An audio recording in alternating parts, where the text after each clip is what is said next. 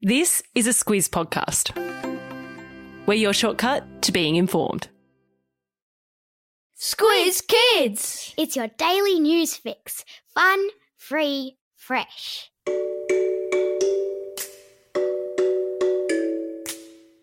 Good morning and welcome to Squiz Kids Today, your fresh take on what's happening in the world around you. I'm Bryce Corbett. It's Wednesday, June 22. In Squiz Kids Today, the apps that track kids, Japan's love letter revival, the world's biggest stingray, and PlayStation Plus Day is here. That's what's making news, kid style. The Lowdown. And we kick off today's podcast with a special report from Squizzy the Newshound, whose nose has been twitching overtime with the news earlier this week that some of the most popular kids' apps are tracking their every move. From Angry Birds to Candy Crush, colouring in apps to maths homework apps, they're collecting information about their users and passing that on to advertisers so they can target them with ads, according to a special report.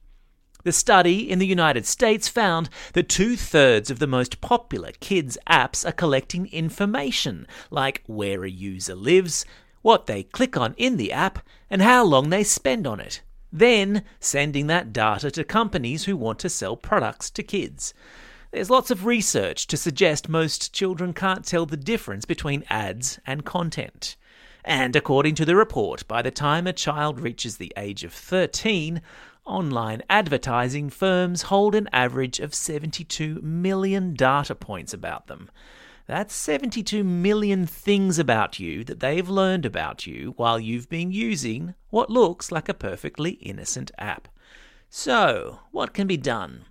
A good place to start, according to Squizzy, is to turn off the location tracking in your devices, in settings, and always opt for the Ask App Not to Track option when you first download or use it. We're here to help.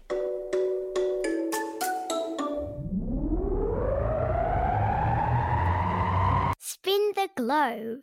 Each day we give the world globe a spin and find a news story from wherever it stops. And today we've landed in Japan, where people are too busy writing love letters to one another to be bothered with apps.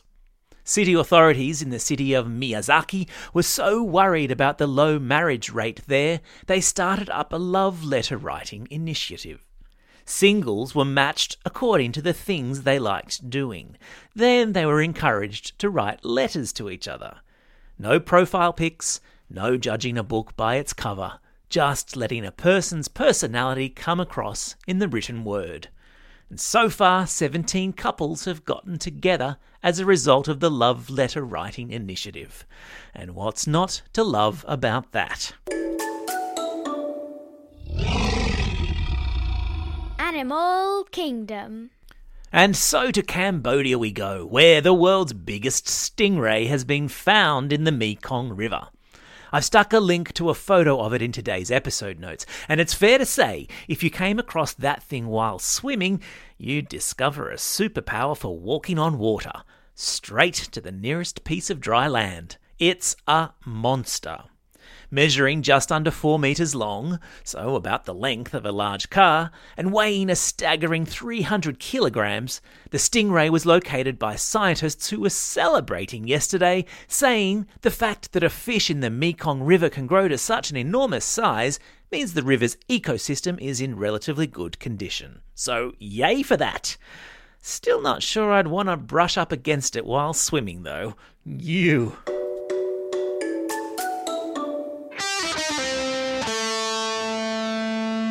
Pop Culture Corner. Gamers of Australia, the day is finally here.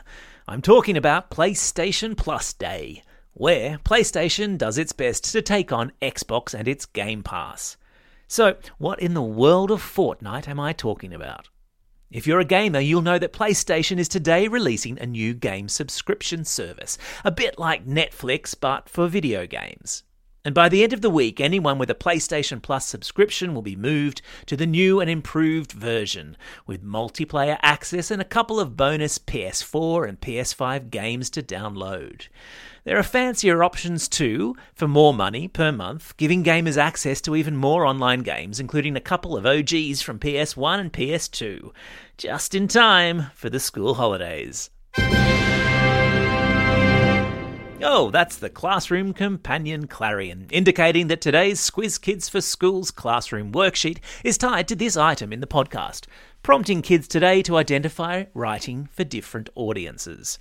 Not a Squiz Kids for Schools subscriber? Check out the link in today's episode notes to a free 30 day trial.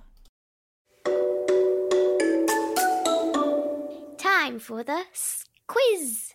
This is the part of the podcast where you get to test how well you've been listening.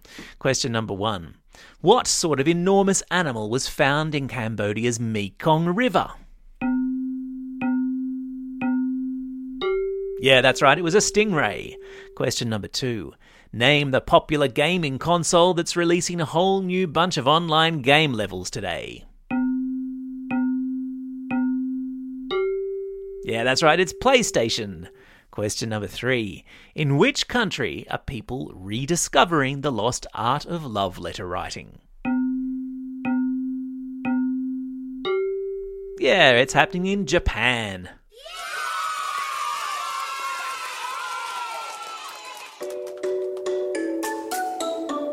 Shout outs. It's June 22. Today is National Kissing Day in the United States. Woohoo! And also National Onion Ring Day. Those would have to be my two favourite days of the year, I reckon. It's also a special day for these Squiz kids celebrating a birthday today. JJ from Perth, Kian from Wynnum, George from Ainslie, Eddie from Northcote, Selena from French's Forest, and Boyd from Kandos. And a belated birthday shout out goes to Sky from North Manly. And classroom shout outs today are going out to years 5 6 at St Joseph's Primary School in Bombala with a happy birthday to Mrs. Pearden, to Class 2B and Ms. Bainbridge at Murrumbeena Primary School, to Class 4 5A and Ms. Alexis at Brisbane Central State School, and finally to Class 4T at Henschke Primary School in Wagga Wagga. The class want to let their teacher, Mrs. Thomas, know that they love her daily singing and they would like her to teach them some dance moves.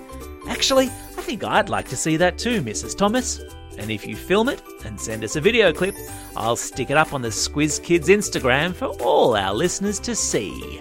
Send it on through to squizkids at thesquiz.com.au. Go on, I dare you. Don't forget, if you've got a birthday coming up and you want a shout out, or if you're after a classroom shout out, drop us a line at squizkids at thesquiz.com.au. Well, that's all we have time for. Thanks for listening to Squiz Kids today. We'll be back again tomorrow. In the meantime, keep your fingers and toes crossed that Amanda gets better soon. And also, get out there and have a most excellent day. Over and out.